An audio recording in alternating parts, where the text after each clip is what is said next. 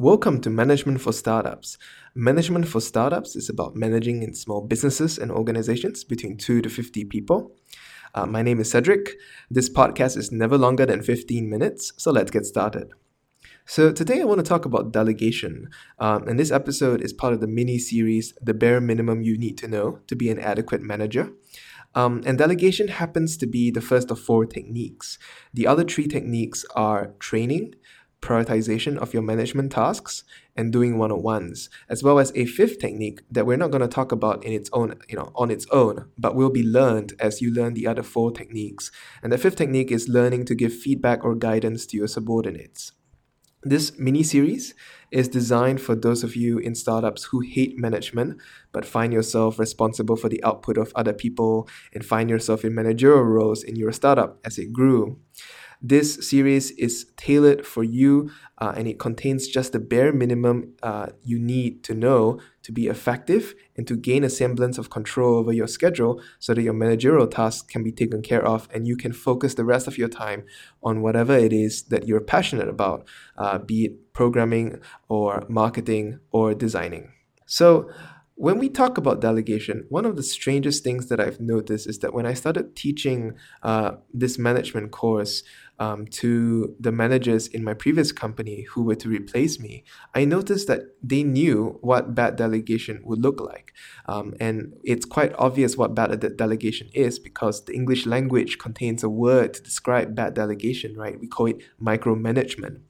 Um, but even though they knew in theory that delegation can be done very badly, in practice, they couldn't help themselves occasionally, uh, sometimes stepping in to correct a subordinate's work. Even in one or two cases that I can remember, stepping in to redo their subordinate's work completely. It's almost as if there's some external force or some uh, power that prevents them from acting in their best interests. And even amongst my friends, I remember talking to a few of my friends who were new managers, and they said that they couldn't trust themselves or they couldn't trust their subordinates to delegate effectively. And so, why, you know, I began to think, like, why does this happen? Um, in my experience, or at least from what I've seen, micromanagement happens for two reasons. The first reason is that you are personally interested or emotionally invested in a task that you are assigning to a subordinate, right? So, if you, for example, if you've been arguing for a feature for a really long time, um, you will feel this need to meddle or this need to be involved in the implementation of that feature when uh, your boss finally gives the go ahead for that feature. And you will be lying to yourself if you delegate but still continue to hold on to the notion that you can be involved. So that's like the first reason. But I think the more common reason is that uh, managers in startups in particular tend to be very good individual contributors before they became managers. And so you find yourself annoyed by how slow or how lousy the output of the subordinate is, right? And you can't help but compare. Like, if I were doing your job, if I were doing that task, I would do it so much faster and so much better. And so you think to yourself, like, I, because you would do such a much better job, why not just step in and redo the work for them? In either case, you as a manager are using your superior work knowledge to meddle, to step in, or even to redo your subordinate's work. And the negative repercussions of that are pretty serious. I've mentioned before how uh, micromanagement is quite a horrible thing to be on the receiving end of. Like, if you've ever been under a micromanaging manager, which is a terrible mouthful, anyway, um, you would know that this kind of management is is really horrible and a drain on your motivation.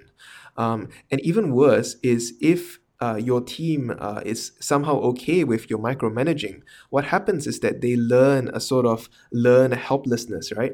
They sort of just give up on taking initiative and they think to themselves, you know, why should I bother trying? My manager's going to step in and redo everything anyway. So I might as well not even try to get better or be creative or take initiative. So managing micromanaging is really bad and it's worth it to sort of think about how to avoid the two reasons that lead to it, right? I think that there are a couple techniques that can help you uh, avoid micromanagement and do a good job delegating. And I'm going to be talking about five of them in this episode. So, the first technique that's been really helpful to me is this idea of having two hats, right? So, you can be wearing a manager hat and you can be wearing an individual contributor hat, where originally you were a programmer or a designer or a marketer. And the rule about the two hats is that you can only be wearing one hat at a time.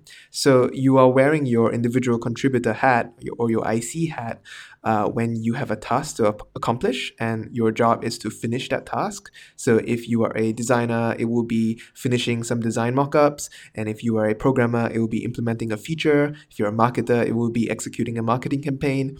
When you're wearing your IC hat, your job is to finish the task at hand. However, if you are wearing your managerial hat, then the job is not to complete the task at hand. Your job is to uh, focus on increasing the output of your team. And this is actually pretty profound because a lot of things that you do as a manager can be seen through the lens of Am I uh, increasing the output of my team? If I'm not, then I'm not doing my job. And I can do a better job uh, by actually focusing on uh, looking for ways to increase the output of my team. This is quite a fundamental principle, and I'll return to it again and again.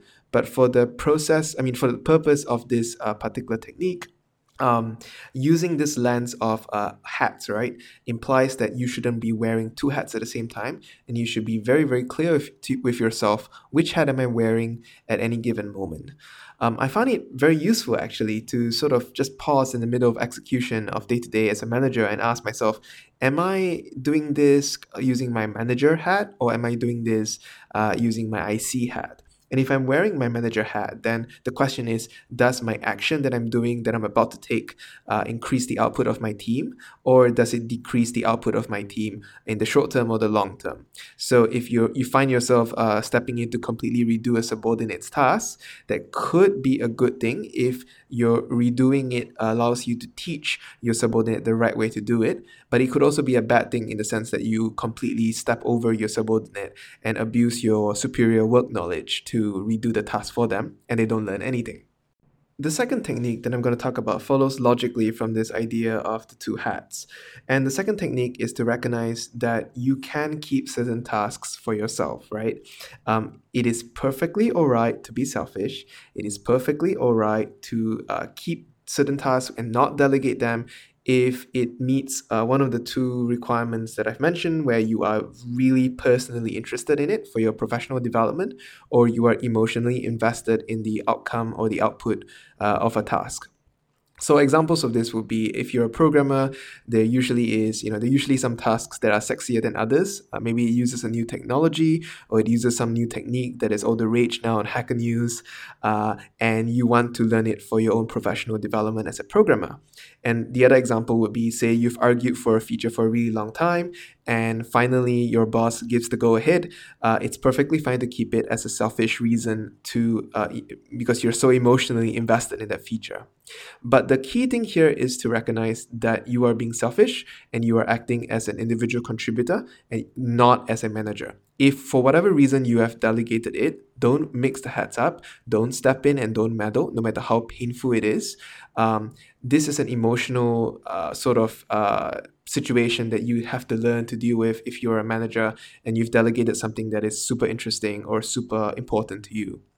Um, so technique one about the hats and technique two about being selfish goes hand in hand. You need to have, to be mature enough as a manager to sort of say, okay, that's really interesting, but I've delegated it, so I need to do my job as a manager. Now, the third technique I think deals with the more common cause of uh, micromanagement, which is uh, you should to prevent a subordinate um, shipping something that is unacceptable to the business and requiring you to step in, uh, and also to prevent you being annoyed uh, with the subordinate for being slow or for not producing at the quality that you would do if you were in your subordinate's shoes. What you should do is you should think of delegation as being uh, one half of training. So, training and delegation has to be together, it's part of the same process. The magic that happens when you think of it like this is that you now see training your subordinate as a investment, right? As an investment, uh, like a farmer planting a seed, which later you know sprouts into a tree. Um, whenever you train your subordinate, you are basically enabling them to be delegatable in the future, which then increases the total output of your team. Um, if you stick, if you take a step back, this is totally obvious, right? Because if you think about it, delegation is only possible between a manager and a subordinate if both of you share the same set of information about how to accomplish the task, as well as the same set of operational values. Uh, and by operational values, I mean you know what is an acceptable level of quality for the output of the task, uh, what is the sort of deliverable that is expected of everyone in the team. And that's something that only you, as the manager, can communicate, which means that it is your job to train uh, all new subordinates and all new hires that you get in your team. So, there are a number of interesting implications if you think of training and delegation as part of the same process.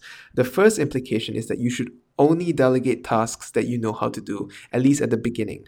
Uh, if you have a new hire or a new subordinate and you don't really know how good they are, you don't really know them, it makes sense to give them tasks that you know how to train very well because you yourself are very good at them. The second implication is that of course, when you are picking a task to delegate to a new subordinate, you should pick a task that is less complicated and is less critical to the business's success, right? So you shouldn't ask them to, I don't know, rewrite the um, bank account manager in your startup. Um, you should give them something lighter, like changing the color of a button or implementing a user interface, um, where the, the stakes are not that high. You can take your sweet time to train and to educate them on the invisible organizational uh, information base and operational values.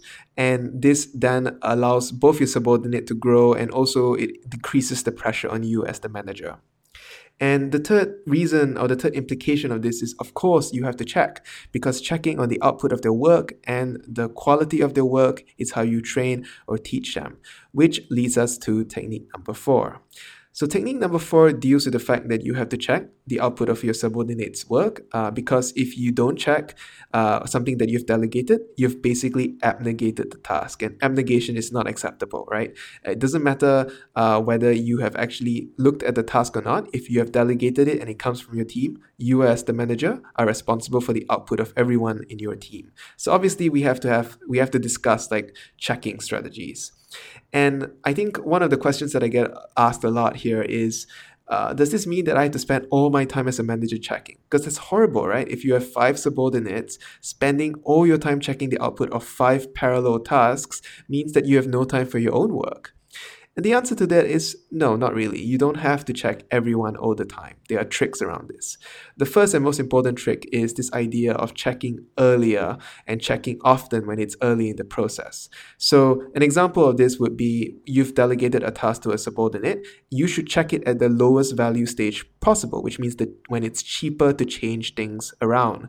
So, if it's a programming task, then you should check and ask for a plan before a single line of code has been written because it's much easier to change change plans than it is to change code. And similarly for design and for marketing, it's always cheaper to check and to change course earlier in the process than when people have already started working on it. And the implication here is that you should design your schedule to check more often earlier in the process so that later on you can check less and less when you are sure your subordinate is on the right path, which then means that you can use that time to focus on your own work. The fifth and final technique that I want to talk about is extending this strategy about the checks to people instead. And this insight is uh, from Andy Grove's uh, book, High Output Management. He calls it task relevant maturity, which is this idea that uh, you can be good at certain tasks and you can be bad at others. So, for example, um, let's say we have a senior engineer called Joe, and we have to give him a task related to the backend systems. And it turns out that Joe has lots of experience with backend systems, and he has been around in the company for a really long time. So you can trust, right? And you can check, you can, you know that you don't have to check that much because he has very high task relevant maturity for this task. But if Joe doesn't have a lot of experience with front end tasks, for example, and you assign him to change something in the UI, then you still have to apply the same sort of strategy of checking early and often because he has low task relevant maturity. The insight here is that individuals are good uh, or, or you know they're they're delegatable or trustworthy not based on who they are whether they're senior or junior but based on how much experience they have for a specific task in your startup uh, or in your company and this then informs you because at any given time, uh, you know that for certain individuals and for certain tasks for those individuals, you have to check more often. And for other individuals doing other tasks, you have to check less often. Anyway, these are the five techniques. Uh, I hope they've been useful to you for delegation. Next week, we're going to be tackling training uh, directly, and I, I will talk about some techniques to deal with training and to make it more efficient. So, thank you very much. Thank you for following. I'll see you next week.